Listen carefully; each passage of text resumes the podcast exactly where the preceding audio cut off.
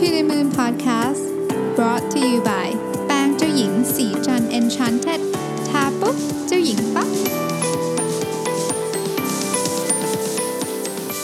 สวัสดีครับยินดีต้อนรับเข้าสู่ Mission to the Moon Podcast ตอนที่ 296 นะฮะ คุณอยู่กับรวิทานุสาหะครับ วันนี้ต้องบอกว่าโปรแกรมที่ผมใช้ปกติคือ Garage Band ที่ไว้อัดเสียงในยูดีมันก็ เจ๋งขึ้นมาไม่รู้เป็นไรนะฮะคือมันมันมันไม่รับเสียงจากไมโครโฟนเข้าไปอะก็เลยต้องใช้โปรแกรม Audacity ซึ่งผมไม่เคยใช้มาก่อน เพิ่งดาวน์โหลดมาเมื่อกี้เองนะเพราะฉะนั้นถ้าเสียงมันจะแบบงงๆไปต้องขออภัยด้วยนะครับ วันนี้เนี่ยจะมาพูดเรื่องของเราจะเป็นบริษัทที่ customer centric มากขึ้นได้อย่างไรบ้างนะฮะซึ่งมันเป็นบทความจาก Harvard Business Review นะครับ ชื่อว่า how IBM Intuit and Rich Products become more became more customer centric นะฮะก็พูดถึง 3 case study คือต้องบอกว่าในยุคปัจจุบันนี้เนี่ยการเป็นบริษัทที่ customer centric เนี่ยเรียกว่าเป็นแผนงานหลักหลาย ๆ ของผู้บริหารเกือบทุกที่นะฮะแต่ว่าไอ้พูดอะพูดยังไงก็ได้ แต่การทำเนี่ยมันยากมาก แล้วในทั้ง 3 เคสเนี่ยเราจะมาเล่าว่าบริษัทที่เป็นไซซิ่งขนาดใหญ่มากทั้ง 3 อันเนี้เขาต้องผ่านอะไรมาบ้างในการที่จะทำให้เกิดขึ้นได้นะฮะเอาเริ่มจาก IBM ก่อนแล้วกันนะฮะคือ IBM เนี่ย สมัยก่อนนู่นนู่นเลยนะไกลๆนู่นนะฮะเวลาจะทำ product เนี่ย IBM เขาจะใช้กระบวนการเรียกว่า waterfall นะหลายท่านที่อ่านหนังสือของ Agile มาก็จะคุ้นว่า waterfall มันก็คือกระบวนการที่โอเคอะสมมุติว่าเราอยากจะทำ product ใช่ไหมเราก็ไป เอา customer requirement มา ซึ่งอาจจะใช้เวลาหลายเดือนนะครับ แล้วก็เอาฟังก์ชัน specification ของฟังก์ชันมาเขียนโค้ดนะฮะเทสแล้วเทสอีกเพื่อให้คุณภาพดีนะครับ แล้วก็มี reliability สูงมาก ๆ มีความน่าเชื่อถือสูงนะครับ เสร็จแล้วเราก็ปล่อยไปในตลาดนะแล้วก็อาจจะมีการทำ minor นิดหน่อยแก้ไขนิดหน่อย แล้วก็ทุก ๆ 2 ปีหรือ 1 ปีหรือ 2 ปีเนี่ยเราก็ upgrade product ใหญ่ ๆ ทีหนึ่ง นั่นคือกระบวนการ waterfall ซึ่งบริษัทซอฟต์แวร์นี่แหละเขาก็รู้สึกว่าเออมันไม่ work วิธีนี้มันไม่ทันการเปลี่ยนแปลงของโลกเขาก็เลยคิด agile methodology ออกมา ซึ่งก็เราก็คงจะคุ้นเคยกันดีอยู่แล้วนะฮะทีนี้เนี่ย agile methodology เนี่ยมันคืออะไรนะตอนแรก IBM เขาก็เอามาใช้นะครับจริงๆ Agile Methodology เนี่ยมันต้องบอกว่ามันเกิดขึ้นมาจากหลายเรื่องแต่อันหนึ่งก็คือไอ้ Cloud Computing จริงๆ มันเกิดขึ้นมาก่อน Cloud Computing จะบูม แต่ว่าพอมี Cloud Computing เนี่ยบริษัท tech ทั้งหลายเนี่ย ก็ไม่ได้ให้ไม่ได้ขายซอฟต์แวร์แบบเดิมละคือไม่ได้ขายซอฟต์แวร์ไปติดอยู่กับเครื่องของลูกค้าใช่ไหมแต่ว่าบริษัท tech ทั้งหลายเนี่ยตอนนี้คือขายซอฟต์แวร์เนี่ยขายขายเป็นลักษณะเป็น service อะนะก็คือเอาซอฟต์แวร์ไปใช้บน cloud นะครับแล้วก็ใช้ service ผ่านอินเทอร์เน็ตทีนี้เนี่ยพอลูกค้าไม่ต้อง maintain ตัวเทคโนโลยีเองเนี่ยนะครับเขาก็สามารถที่จะ เหมือนกับอัปเดตตัวซอฟต์แวร์ได้ตลอดเวลานะฮะพอเป็นอย่างนี้ปุ๊บเนี่ยทีม engineer ของ IBM ก็ทำสิ่งที่เรียกว่า Agile Methodology นะก็คือไปโฟกัสเลยว่าเฮ้ยเราจะเพิ่ม capability ต่างๆเนี่ยให้กับลูกค้าเนี่ยได้ยังไงให้เร็วขึ้นนะครับจริงๆ แต่ก่อนมันทำปีหนึ่งอาจจะครั้งหนึ่งเดี๋ยวนี้ก็ทำเดือนตอนแรกก็เป็นเดือนเดือนเสร็จก็เร็วกว่านั้นอีกก็เป็นสัปดาห์นะครับอะไรอย่างนี้เป็นต้นเนี่ยนะฮะซึ่งพอทำไปเรื่อยๆเนี่ยทีมเอนจิเนียร์เนี่ยก็ก็ทำเหมือนกับ วิธีการที่เรียกว่าเข้มข้นเข้มข้นมากขึ้นนะฮะอันได้แก่สิ่งที่ IBM เขาเรียกว่า continuous delivery นะก็คือทีม engineer เนี่ยบางทีซอฟต์แวร์ development เนี่ยบางทีโอ้โหเปลี่ยนกันเรียกว่าทุกทุกๆชั่วโมงเลยอะนะฮะคือคือทำการเปลี่ยนเล็กๆน้อยๆตลอดเวลานะครับก็ เขาเขารู้สึกว่าการทำแบบนี้เนี่ยมันจะช่วยเหมือนกับตอบสนองกับความเปลี่ยนแปลงที่ลูกค้าต้องการได้มากขึ้น หรือผมผมผมตั้งชื่อว่าเป็น extreme agile methodology เนี่ยทีนี้เนี่ยอีกข้างหนึ่งนะครับอีกข้างหนึ่งก็จะมีทีมที่เรียกว่า IBM Design Group นะครับซึ่งกลุ่มนี้เขาใช้ Design Thinking นะในการทำงานทำอะไรทำให้ User Experience ได้ดีที่สุดนะครับเเขาไปสัมภาษณ์ คนที่ชื่อว่าชาลีฮิลนะฮะซึ่งเป็น CTO นะครับของ IBM Design ก็บอกว่าสิ่งที่เราต้องการทำให้แตกต่างจากคู่แข่งก็คือเราจะทำให้ลูกค้ามีประสบการณ์ในการใช้งานที่ดีกว่านะครับเพราะฉะนั้นเนี่ยหลายครั้งเนี่ยทีมดีไซเนอร์เนี่ยจึงจึงต้องถอยกลับมาแล้วก็ดูว่าเอ๊ะจริงๆแล้วลูกค้าเนี่ยทำงานทำยังไงนะครับต้องพยายามทำความเข้าใจว่าจริงๆสิ่งที่ลูกค้าอยากจะทำในการทำงานคืออะไร ไม่ไม่ใช่แค่ดูว่าเฮ้ยลูกค้าใช้ เว็บแอปของเราเป็นไงใช้โปรแกรมของเราเป็นยังไงนะครับเราต้องเข้าใจคอนเท็กซ์ของลูกค้าด้วย เพราะถ้าเกิดเราไม่เข้าใจเนี่ยนะฮะเราก็จะไปผิดทางนะครับทีนี้เนี่ยการใช้ดีไซน์ thinking มันเป็นการ develop คล้ายๆ กับกล้ามเนื้อมันต้องมันต้องทำไปเรื่อยแล้วแล้วทีมงานก็จะเก่งขึ้นนะครับปรากฏว่าทั้งสองทีมนี้ทีมหนึ่งเป็นทีม engineer อีกทีมหนึ่งเป็นทีมดีไซน์เนี่ยก็เกิด culture clash กันเกิดขึ้น คือทีมทีมดีไซน์ทีมดีไซเนอร์เนี่ยนะครับเขาโฟกัสไปที่การสร้างเอ่อ experience ที่ที่ดีกว่าของลูกค้าใช่ไหมในขณะที่ทีม engineer เนี่ยโฟกัสไปที่ความเร็วคุณภาพและ efficiency ฟังเหมือนจะดีหมดถูกไหมแต่บางทีเนี่ยทีมดีไซน์เขาต้องใช้เวลารอนิดหนึ่งเอา feedback กลับมานะครับ ซึ่งซึ่งซึ่งมันอาจจะนานกว่า feedback loop ของพวกที่ทำ agile ของทีม engineer เนาะเพราะฉะนั้นเนี่ยทีม engineer ก็รู้สึกว่าเฮ้ยนี่เรากำลังจะกลับไปเข้าสู่กระบวนการแบบ waterfall อีกหรือเปล่าที่เราหนีมาในตอนแรกนะครับ ก็เขาบอกว่าอย่างนี้ฮะคือ GM ของ IBM Design ก็บอกว่า in design thinking เนี่ย you need to listen to the people doing the job while in continuous delivery you don't need to talk to users นะครับ you just monitor what they do on the web คือเขาบอกว่าใน design thinking เนี่ยเราต้องคุยต้องพูดกับคนทำแต่ว่าถ้าเกิดเป็น continuous delivery ซึ่งเป็นของฝั่งทีม engineer เนี่ยไม่ต้องพูดกับใครนะครับ ก็แค่ monitor ว่าลูกค้าทำอะไรบนเว็บเท่านั้นเองนะก็ทั้งสองทีมนี้ก็ใช้เวลาในการเหมือนกับอาจจะใช้คำว่ามีการแบบถกเถียงกันอย่างยาวนานก็ได้นะครับ แล้วก็ถกเถียงเก็บข้อมูลอะไรเงี้ยในที่สุดเนี่ย IBM ก็ตัดสินใจจะใช้สิ่งที่เรียกว่า hybrid method คือ เอาทั้ง design thinking ทั้ง agile เนี่ยมารวมกันนะมารวมกันทั้งสองอัน คือพยายามพยายามพยายามจะใช้คำว่า compromise ก็ไม่ถูกคิดว่าการดึงสิ่งที่ดีๆ ของทั้งสอง methodology ออกมานะครับเขาเรียกว่า IBM design thinking process นะฮะซึ่งก็จะมีกระบวนการที่แตกต่างกันออกไปดังนี้ อันแรกเนี่ยเขาจะ define objective ก่อนนะว่าจะทำอะไร target outcome คืออะไรนะครับ แล้วก็เอาคนที่จะใช้ซอฟต์แวร์หรือหรือ service เนี่ยเราเรียกเขาเรียกคนกลุ่มนี้ว่า sponsor user นะครับเอามาอยู่ในกระบวนการ develop ตั้งแต่ต้นเลยนะฮะแล้วก็พอทำเสร็จแล้วเนี่ยก็เสนอ solution ให้นะครับทั้งนี้ทั้งนั้นเนี่ยเสนอโซลูชันเนี่ยมองจาก user ที่มองกลับมา อันนี้คือคือวิธีการคิดเขาบอกว่าวิธีการทำงานเนี้ยจริง ๆ มันก็ไม่ได้เป็นวิธีที่เป็น design thinking เพียวๆหรือเป็นวิธีการทำงานแบบ agile ของทีม engineer เพียวๆแต่ว่าพอทำไปสัก 2 ปีเนี่ยทุกคนเริ่มเข้าใจว่าโอเค มันเป็นการผสมผสานส่วนที่ดีของทั้งสองอันนะครับแล้วก็ทีมนี้เนี่ย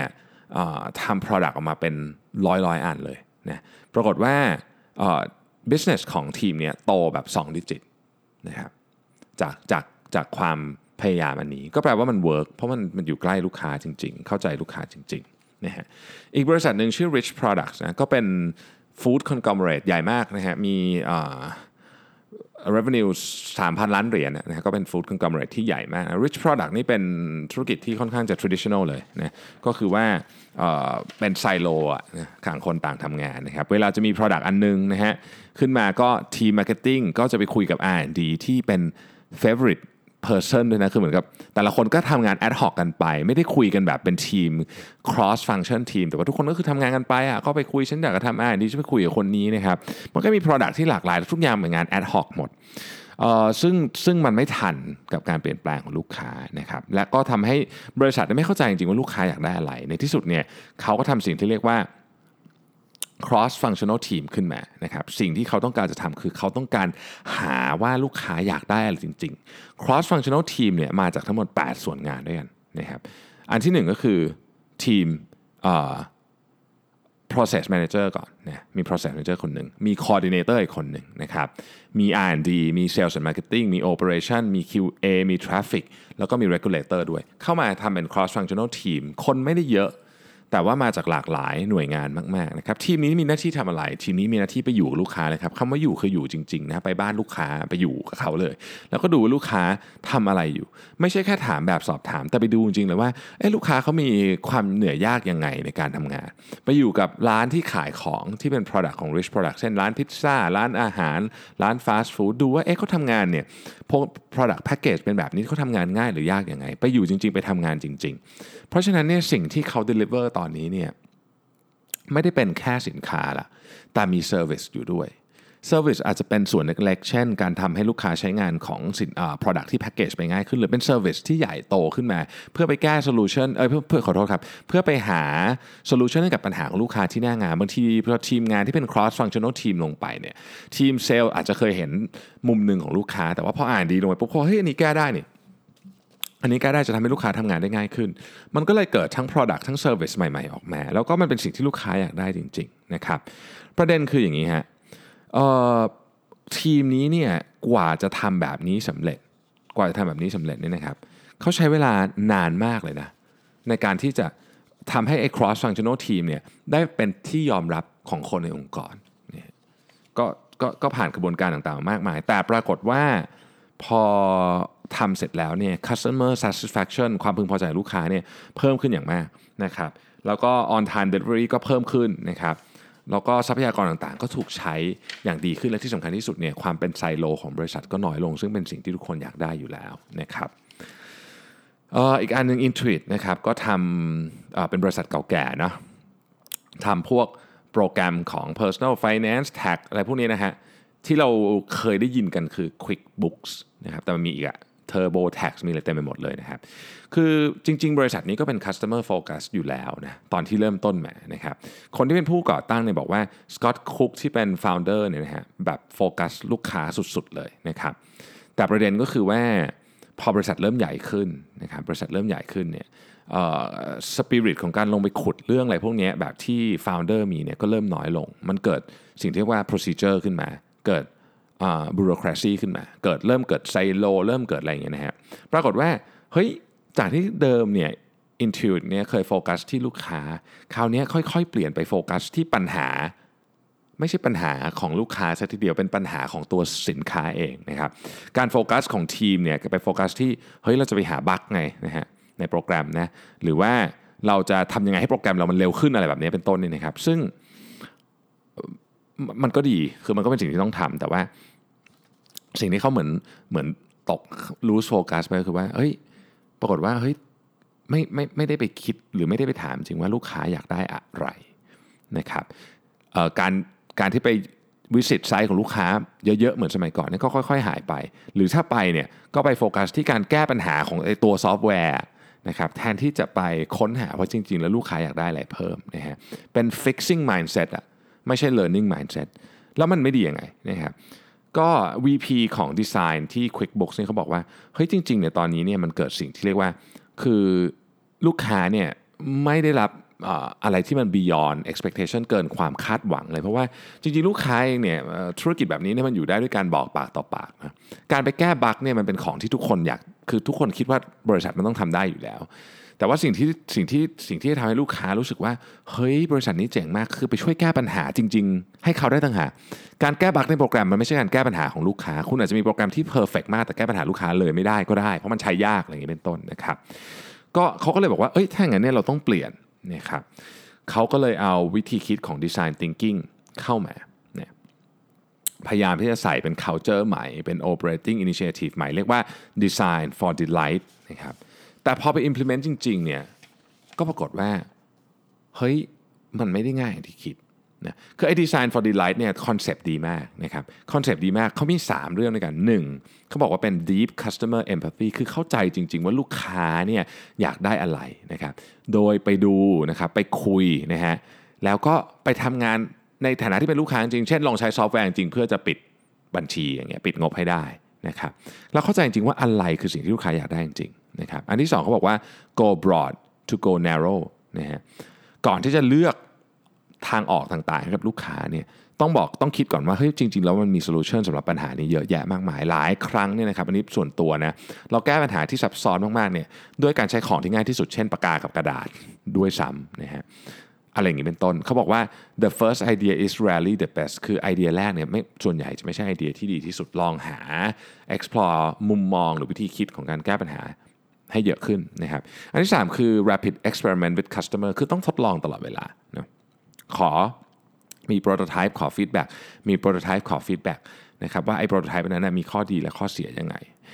ประเด็นคือเขาก็มีเหมือนกับ innovator ที่เขาเลือกขึ้นมาเนี่ยสองคนนะครับไปอยู่ในหลากหลาย business unit เพื่อไปทำนี้ให้เกิดขึ้นนะปรากฏว่าไอ้ design for delight เนี่ยใช้เวลาทั้งสิ้นเนี่ยปีอะ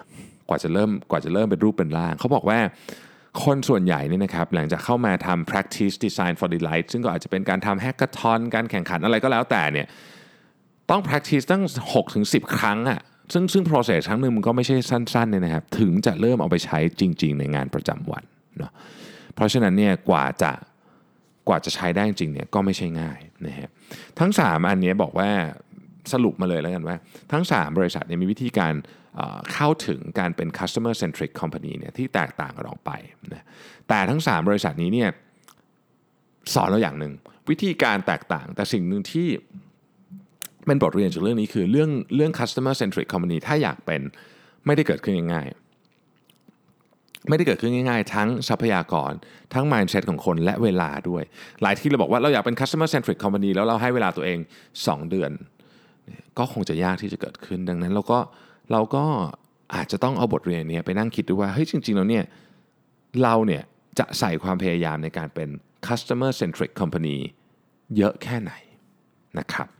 โอเค ก็วันนี้ก็อาจจะพูดเร็วนิดนึงนะครับ เพราะว่ากำลังตื่นเต้นว่าโปรแกรมเดี๋ยวอัดเสร็จแล้วนี่มันจะดาวน์โหลดไปเป็นไฟล์ได้หรือเปล่านะฮะโอเค ก็ขอบคุณทุกท่านมากนะครับ ที่ติดตาม Mission to the Moon Podcast ในวันนี้ อ๋ออยากขอ feedback ด้วยอะว่า 5 minutes podcast ที่ลงไปแล้ว 2 ตอนเนี่ยชอบไม่ชอบยังไง feedback เข้ามาใน inbox ของเพจ Mission to the Moon ใน Facebook นิดหนึ่งนะครับ ผมจะได้ปรับปรุงนะฮะสำหรับวันนี้ขอบคุณมากที่ติดตาม Mission to the Moon Podcast แล้วพรุ่งนี้เราพบกันใหม่ทั้ง Mission to the Moon แล้วก็ 5 minutes podcast ด้วยนะครับ ขอบคุณและสวัสดีครับ